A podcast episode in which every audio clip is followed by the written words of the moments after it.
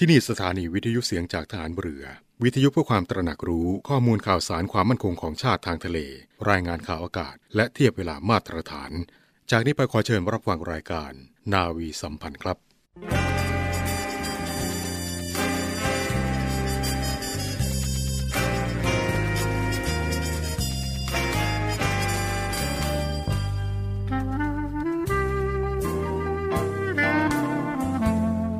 นายทหาร นายตำรวจทุกคน รักษาคำปฏิญาณที่ได้ให้ไว้อย่างเคร่งครัด และตั้งใจปฏิบัติหน้าที่ด้วยความเที่ยงตรง เข้มแข็งและเสียสละ พร้อมทั้งหมั่นศึกษา และฝึกฝนตนเอง ให้มีความจัดเจนคล่องแคล่วในหน้าที่ และในการปฏิบัติงานร่วมกับผู้อื่น ฝ่ายอื่นอยู่เสมอ ทุกคนทุกฝ่ายจะได้สามารถร่วมมือร่วมใจกัน สร้างสรรค์ความพัฒนาผาสุก ให้แก่ประชาชนและประเทศชาติ ได้ตามอุดมคติที่ตั้งมั่นไว้ตลอดไป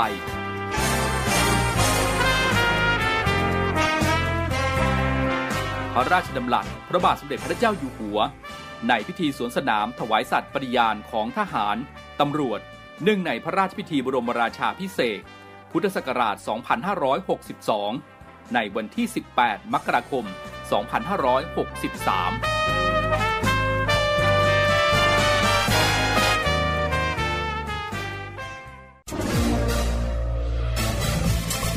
คุณกำลังฟังเสียงจากฐานเรือ ทุกความเคลื่อนไหวในทะเลฟ้าฝั่งรับฟังได้ที่นี่เสียงจากทหารเรือ กับช่วงเวลาของรายการนาวีสัมพันธ์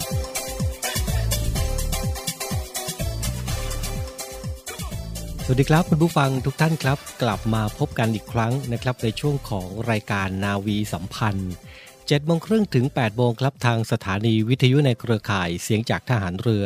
วันนี้พบกันตรงกับเช้าวันอาทิตย์ที่ 8 สิงหาคม 2564 เช่นเคยนะครับ ทุกเช้าวันอาทิตย์แบบนี้เป็นหน้าที่ของผมพันจ่าเอกชำนาญ วงกระต่ายดำเนินรายการ คุณผู้ฟังสามารถติดตามรับฟังได้พร้อมกันทั่วประเทศครับ ทั้ง 15 สถานี 21 ความถี่ ทางสถานีวิทยุในเครือข่ายเสียงจากทหารเรือ กับเรื่องราวข่าวสารต่างๆนะครับที่นำมาฝากคุณผู้ฟังกันในช่วงของรายการนาวีสัมพันธ์ครับ สำนักพระราชวังขอเชิญชวนประชาชน ร่วมลงนามถวายพระพร สมเด็จพระนางเจ้า สิริกิติ์พระบรมราชินีนาถพระบรมราชชนนีพันปีหลวง เนื่องในโอกาสวันเฉลิมพระชนมพรรษา วันที่ 12 สิงหาคม 2564 ผ่านระบบออนไลน์ ที่เว็บไซต์หน่วยราชการในพระองค์ครับ www.royaloffice.th ในระหว่างวันที่ 7 ถึง 13 สิงหาคม 2564 นี้นะครับ เรามาพูดถึงสถานการณ์ของการแพร่ระบาดของเชื้อไวรัสโควิด -19 กันนะครับ ปัจจุบันนี้นะครับก็มี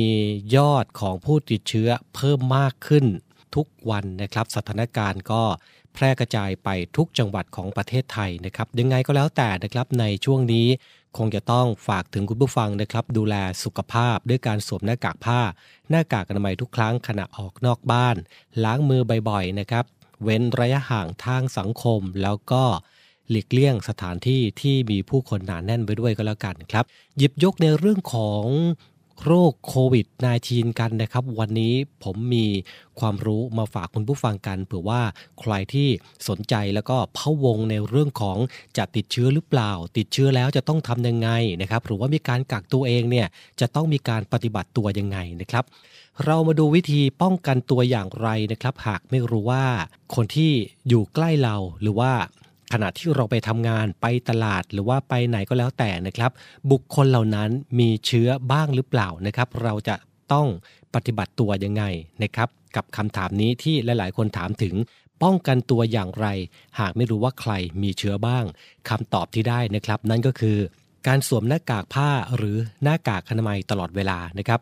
เว้นระยะห่างทางสังคม หรือเว้นระยะห่างระหว่างบุคคลอย่างน้อย 1 เมตร ล้างมือบ่อยๆ เลี่ยงการนำมือมาสัมผัสตา จมูกและปาก จากนั้นนะครับปิดปากและจมูกด้วยทิชชู่หรือข้อศอกเมื่อมีอาการไอหรือจาม ทิ้งทิชชู่ทันทีและล้างมือให้สะอาดครับ แล้วก็ยังมีคำถามต่อมาด้วยนะครับว่า แล้วเราจะรู้ได้ยังไงนะครับว่า ใครเป็นผู้สัมผัสเสี่ยงสูง หรือใคร ที่เป็นผู้สัมผัสเสี่ยงต่ำเรามีวิธีการแบ่งอย่างไรคำตอบที่ให้นะครับ นั่นก็คือ ผู้สัมผัสเสี่ยงสูงนะครับ ก็คือผู้ที่ใกล้ชิดกับผู้ป่วย ต้องเข้ารับการกักกันโรค และก็มีการตรวจหาเชื้อ 2. ผู้สัมผัสเสี่ยงต่ำนะครับ ก็คือผู้ใกล้ชิดผู้สัมผัสเสี่ยงสูง ให้สังเกตอาการตนเองนะครับ หลีกเลี่ยงไปในที่ชุมชนและสวมหน้ากากอนามัย 3. ไม่มีความเสี่ยงคือ ผู้ใกล้ชิดผู้สัมผัสเสี่ยงต่ำไม่ต้องกักตัว และไม่ต้องตรวจหาเชื้อครับ หลังจากที่หลาย ๆ ท่านนะครับ คิดว่าตัวเองเนี่ยไปใกล้กับผู้สัมผัสเสี่ยงสูงแล้วนะครับ จะมีวิธีการปฏิบัติตัวอย่างไรสำหรับการกักตัวเอง 14 วันครับคำตอบที่ได้นะครับก็คือ การกักตัว 14 วันนะครับ อยู่แต่ในที่พักงดไปในที่ชุมชน ใส่หน้ากากอนามัยตลอดเวลา ล้างมือบ่อยๆ อยู่ห่างจากคนอื่นอย่างน้อย 2 เมตร แยกห้องนอน แยกรับประทานอาหาร ไม่ใช้สิ่งของร่วมกัน เปิดหน้าต่างให้ถ่ายเทนะครับ นี่ก็เป็นวิธีกักตัว 14 วันนะครับ และหลายคนที่เดินทางจากพื้นที่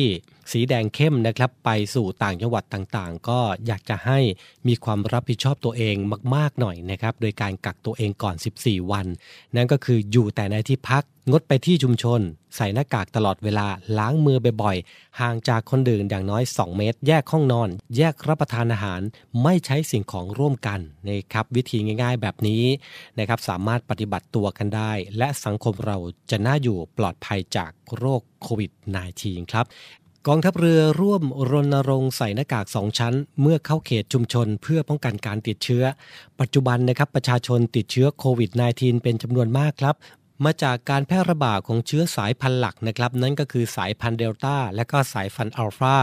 ซึ่งไวรัสสายพันธุ์นี้นะครับติดต่อกันได้ง่าย และก็สามารถติดต่อได้รวดเร็วมากๆ กว่าสายพันธุ์เดิมนะครับทำให้ประชาชนนะครับควรสวมหน้ากากตลอดเวลา โดยสวมหน้ากากให้แนบสนิท ไปกับใบหน้าเพื่อป้องกันไม่ให้ละอองฝอยน้ำลายกระเด็นไปถึงผู้อื่นเมื่อมีอาการไอจามนะครับ รวมถึงป้องกันละอองฝอยน้ำลายของผู้อื่นด้วย ทั้งขณะอยู่ในบ้านและนอกบ้าน ในบ้าน เป็นพื้นที่ปิดสามารถใส่หน้ากากผ้าหรือหน้ากากอนามัยหนึ่งชั้นก็เพียงพอนะครับแต่นะครับถ้าหากว่ามีความจำเป็นเข้าไปในแหล่งชุมชนนะครับไม่ว่าจะเป็นตลาดสดตลาดนัดซูเปอร์มาร์เก็ตนะครับก็ขอให้ใส่หน้ากาก 2 ชั้นนะครับโดยใส่หน้ากากทางการแพทย์ไว้ด้านใน และสวมหน้ากากผ้าไว้ด้านนอก เพื่อความกระชับของหน้ากากมากยิ่งขึ้นนะครับก็จะเป็นการช่วยเพิ่มประสิทธิภาพ และป้องกันการรับเชื้อ ได้ดียิ่งขึ้นนะครับ กับกองทัพเรือร่วมรณรงค์สวมใส่หน้ากาก 2 ชั้น เมื่อเข้าเขตชุมชนเพื่อป้องกันการติดเชื้อครับ เดี๋ยวช่วงนี้พักสักครู่นะครับ เดี๋ยวช่วงหน้า เรากลับมาติดตามภารกิจต่างๆ ของกองทัพเรือช่วงหน้ากลับมาครับ สถานีวิทยุเสียงจากทหารเรือขอเชิญร่วมสมทบทุน และบริจาคอุปกรณ์การแพทย์ และสิ่งของเพื่อผู้ป่วยไวรัสโควิด -19 ร่วมสมทบทุนมูลนิธิสมเด็จพระปิ่นเกล้า โดยบริจาคผ่านบัญชีธนาคารทหารไทยจำกัดมหาชน ชื่อบัญชี มูลนิธิสมเด็จพระปิ่นเกล้า เลขที่บัญชี 040ขีด2ขีด00002ขีด0เมื่อโอนเงินแล้วส่งหลักฐานการบริจาคเพื่อขอรับใบเสร็จรับเงิน ได้ที่ Facebook มูลนิธิสมเด็จพระปิ่นเกล้า หรือที่หมายเลขโทรศัพท์ 02 475 2737 และ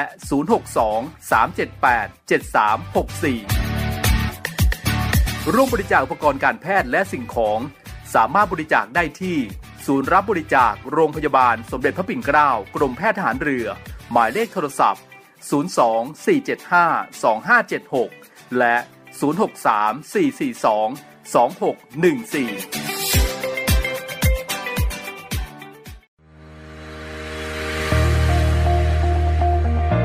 รมการสื่อสารและเทคโนโลยีสารสนเทศทหารเรือ ร่วมกับสำนักงงานวิจัยและพัฒนาการทางทหารกองทัพเรือกำหนดจัดงานนิทรรศการ AI และ Big Data กองทัพเรือ ประจำปี 2564 แบบออนไลน์ ผ่านระบบสารสนเทศออนไลน์แบบเสมือนจริง Virtual Exhibition ระหว่างวันที่ 10 ถึง 16 สิงหาคม 2564 โดยมีวัตถุประสงค์เพื่อเป็นกิจกรรมให้ความรู้ ส่งเสริม และสนับสนุนการประยุกต์ใช้เทคโนโลยี AI และ Big Data ให้แก่กำลังพลกองทัพเรือ ตามนโยบายของผู้บัญชาการทหารเรือ ในการนี้ผู้บัญชาการทหารเรือ กรุณาให้เกียรติเป็นประธานเปิดงาน ในวันอังคารที่ 10 สิงหาคม 2564 เวลา 9 นาฬิกา 30 นาที ซึ่งในงานจะมีการจัดกิจกรรมต่างๆ ที่น่าสนใจ เช่น การบรรยายพิเศษโดยผู้ทรงคุณวุฒิ การเยี่ยมชมบูธนิทรรศการแบบเสมือนจริง และการตอบปัญหาชิงรางวัล เป็นต้น จึงขอเชิญชวนข้าราชการ ทหาร ลูกจ้าง และพนักงานราชการกองทัพเรือเข้าชมงาน นิทรรศการ AI และ Big Data แบบออนไลน์ดังกล่าว โดยสามารถรับชมผ่านเว็บไซต์ นิทรรศการกองทัพเรือ .com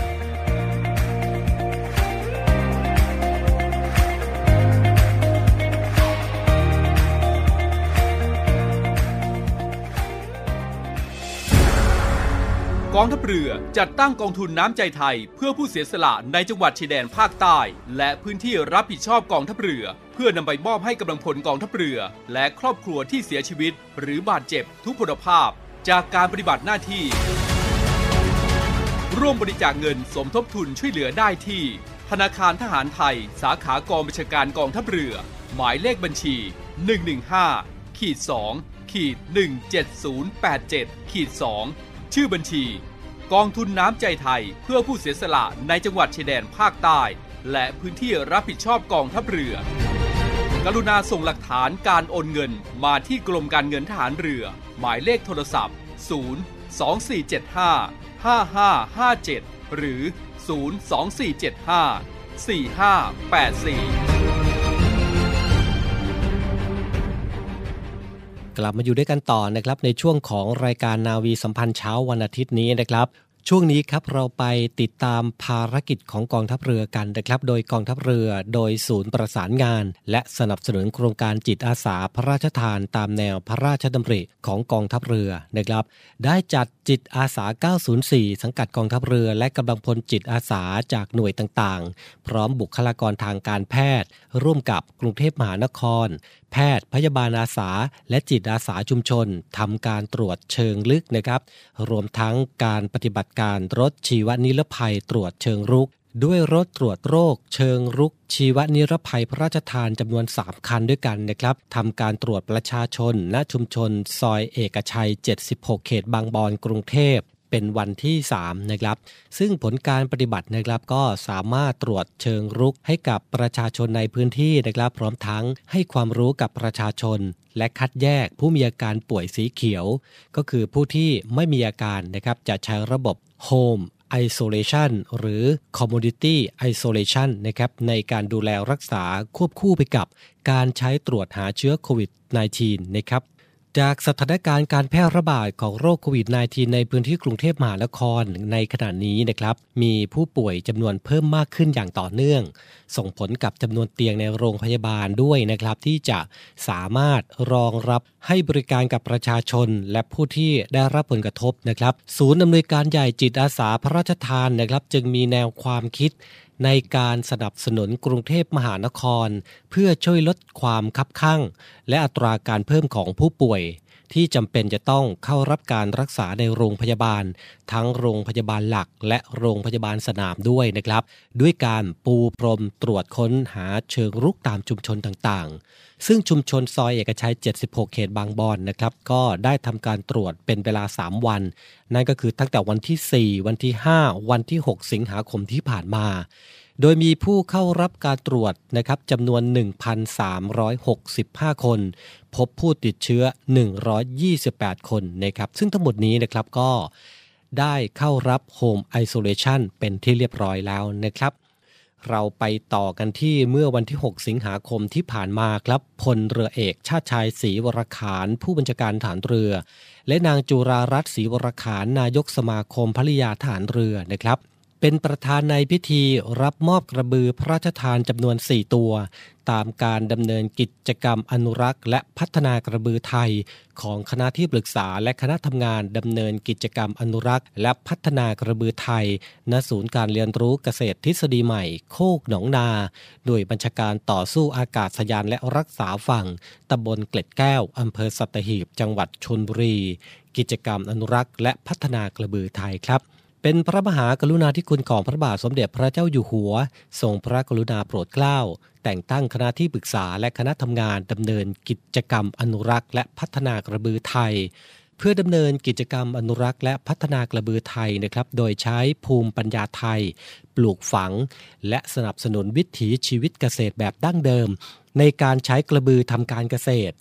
ร่วมกับการพัฒนาสายพันธุ์กระบือไทยนะครับ เพื่อเป็นการ เพิ่มรายได้ให้แก่เกษตรกร เป็นการสร้างความมั่นคงในการดำรงชีวิตตลอดจนเป็นสถานที่เรียนรู้สำหรับเกษตรกรและประชาชนที่สนใจนะครับในอาชีพการเลี้ยงกระบือ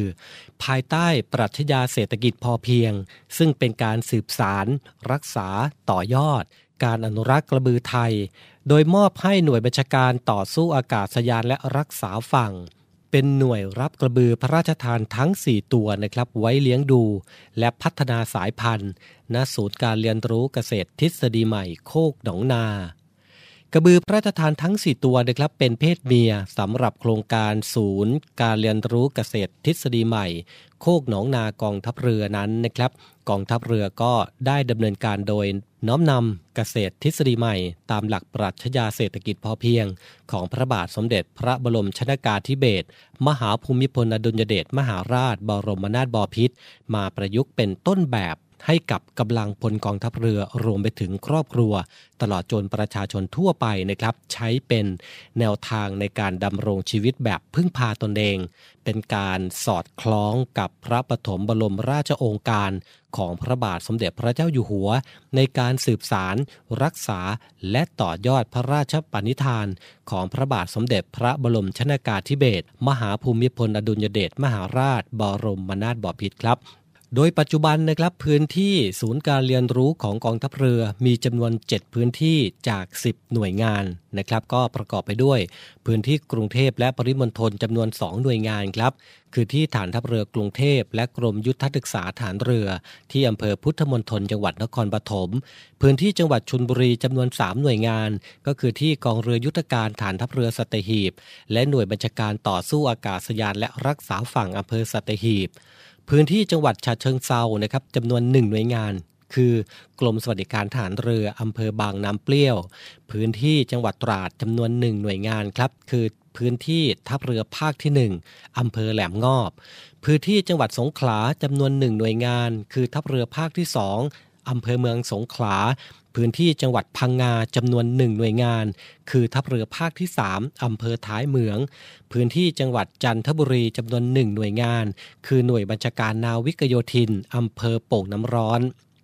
ซึ่งโครงการศูนย์การเรียนรู้เกษตรทฤษฎีใหม่ โคกหนองนากองทัพเรือนี้นะครับ ได้ดำเนินการมาตั้งแต่เดือนตุลาคม 2563 เป็นต้นมา มีการปฏิบัติที่สำคัญนะครับได้แก่ การให้ความรู้ การทำเกษตรทฤษฎีใหม่ ตามหลักปรัชญาเศรษฐกิจพอเพียง โดยแบ่งออกเป็นฐานการเรียนรู้ต่างๆครับ เช่น ฐานการปลูกต้นไม้ ฐานการปลูกมะนาวในบ่อวงซีเมนฐานการเลี้ยงปลา ฐานการเลี้ยงกบ ฐานการปลูกผักสวนครัวกินได้ ฐานการเลี้ยงหมู ฐานการทำปุ๋ยหมัก ฐานการเลี้ยงไก่ และฐานการปลูกอ้อย เหล่านี้เป็นต้นครับ ซึ่งปัจจุบันนี้นะครับศูนย์การเรียนรู้ต่างๆ ของกองทัพเรือมีความพร้อมในระดับก้าวหน้า สามารถประชาสัมพันธ์ให้กำลังพลครอบครัวและประชาชนทั่วไปนะครับ สามารถเข้าเยี่ยมชมโครงการ เพื่อศึกษาและนำไปใช้เป็นแนวทางการดำรงชีวิตแบบพึ่งพาตนเอง ตามวัตถุประสงค์ของโครงการได้ครับ ไปต่อกันที่กองทัพเรือเพื่อประชาชนนะครับร่วมใจต้านภัยโควิด -19 ถวายเป็นพระราชกุศล แจกจ่ายอาหารให้กับประชาชนอย่างต่อเนื่อง เมื่อวันที่ 6 สิงหาคมเวลา 10 นาฬิกานะครับพลเรือโทจักกฤษมลิขาว เจ้ากรมอุทกศาสตร์ทหารเรือนะครับเป็นประธานมอบอาหารปรุงสุกผลไม้และน้ำดื่ม มอบให้แก่ประชาชนในพื้นที่ชุมชนกลางนา ชุมชนพูนสวัสดิ์และชุมชนผ่องพลอย เขตบางนานะครับ โดยการมอบผ่านผู้นำชุมชนเพื่อนำไปแจกจ่าย ให้กับประชาชนที่ได้รับผลกระทบจากการระบาดของโรคโควิด -19 ตามโครงการกองทัพเรือเพื่อประชาชน ร่วมใจต้านภัยโควิด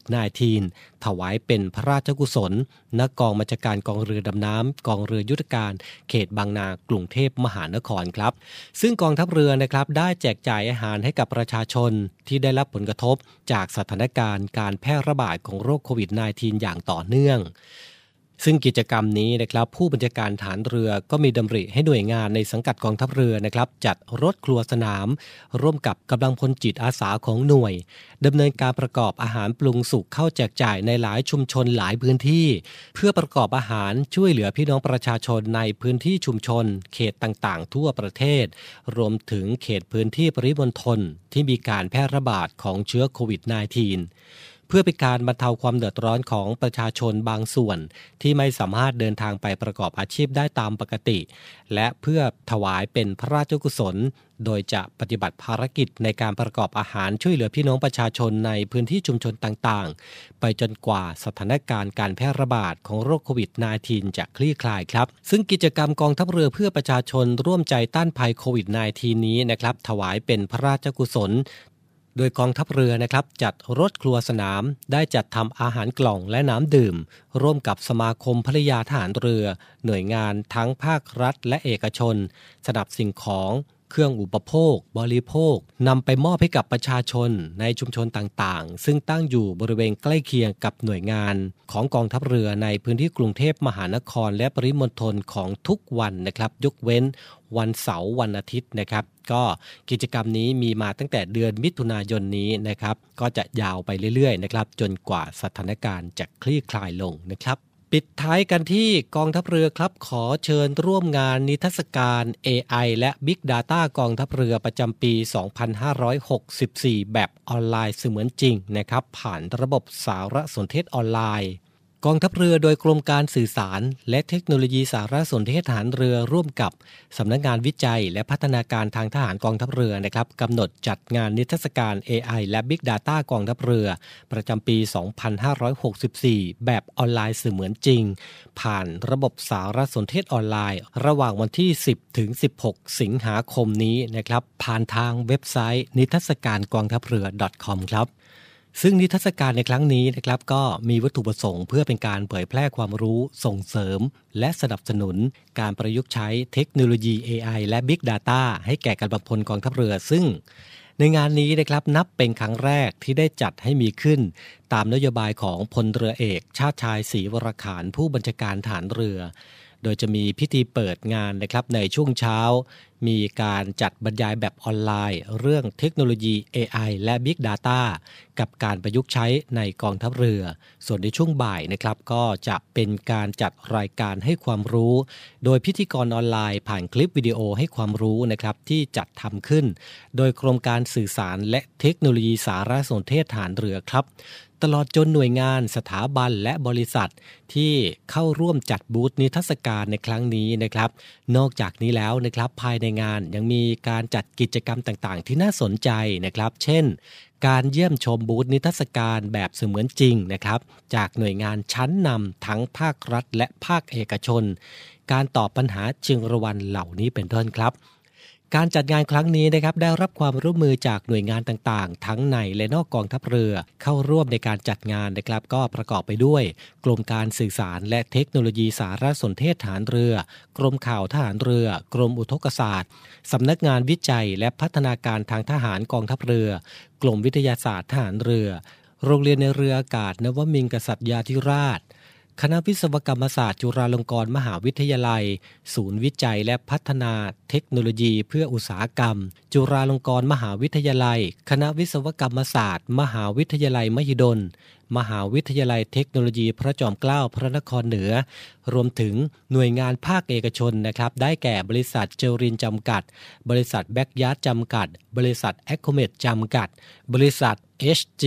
Robotics จำกัด บริษัทมาซันจำกัดมหาชน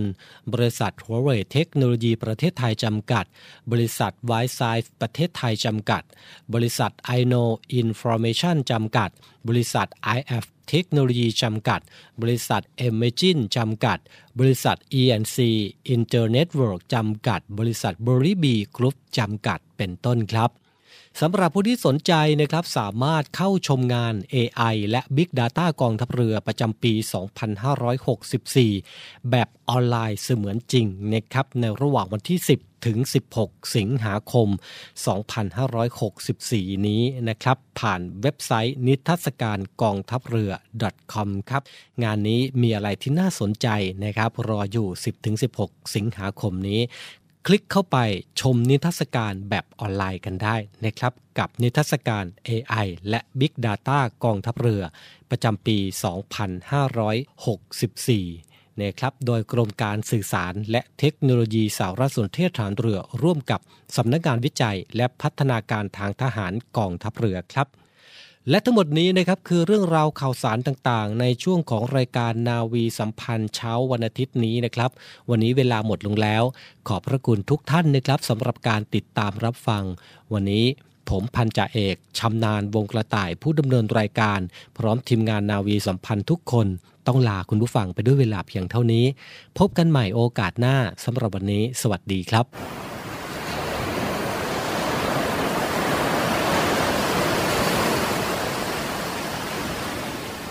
หาดทรายขาว น้ำทะเลใส เริ่มต้นได้ด้วยมือเรา ขอเชิญร่วมเป็นส่วนหนึ่งในการดูแลรักษาท้องทะเลไทย ไม่ทิ้งขยะลงแหล่งน้ำชายหาดและท้องทะเล เพื่อลดปัญหาขยะมลพิษ ลดการใช้ถุงพลาสติก ไม่ทำร้ายสัตว์ทะเลหายาก และทำการประมงอย่างถูกวิธี เพื่ออนุรักษ์แนวปะการังอย่างยั่งยืน และท่องเที่ยวแบบวิถีใหม่ ปลอดภัยต่อธรรมชาติกองทัพเรือสนับสนุนการปกป้องรักษาทรัพยากรธรรมชาติทางทะเลของไทย เพื่อความอุดมสมบูรณ์และยั่งยืนตลอดไป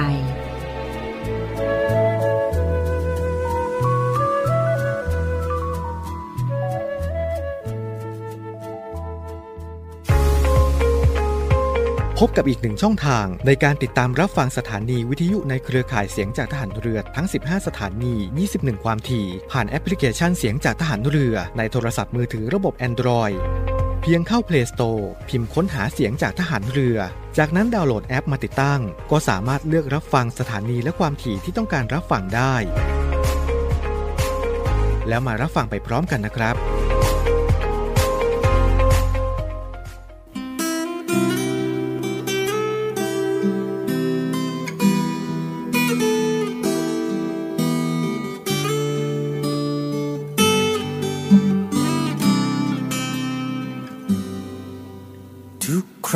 ที่ใส่ชุดขาว เสื้อกาวที่เราภูมิใจ รักษาเยียวยาโรคภัย ให้แผ่นดิน กี่ร้อยพันปัญหา เข้ามาเพราะไม่เคยชิน บางครั้งน้ำตาร่วงริน แต่ต้องสู้ต่อ อยากจะขอ อแรงคนไทยได้ไหม รวมใจ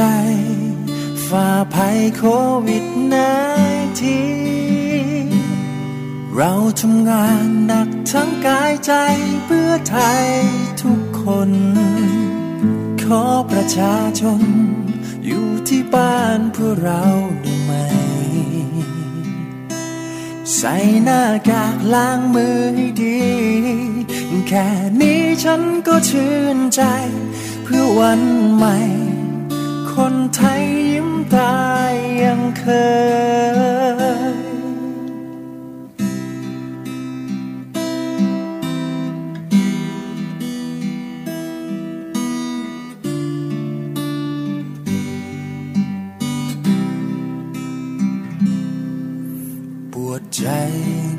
ที เมื่อมีคนไข้รายใหม่บันทอนเมื่อโรคร้าย ต้องพรากชีวา ขอบคุณทุกคน ที่ส่งแรงใจนั้นเข้ามาพร้อมรบเต็มบัตรา จากหัวใจ นักรบเสื้อกาว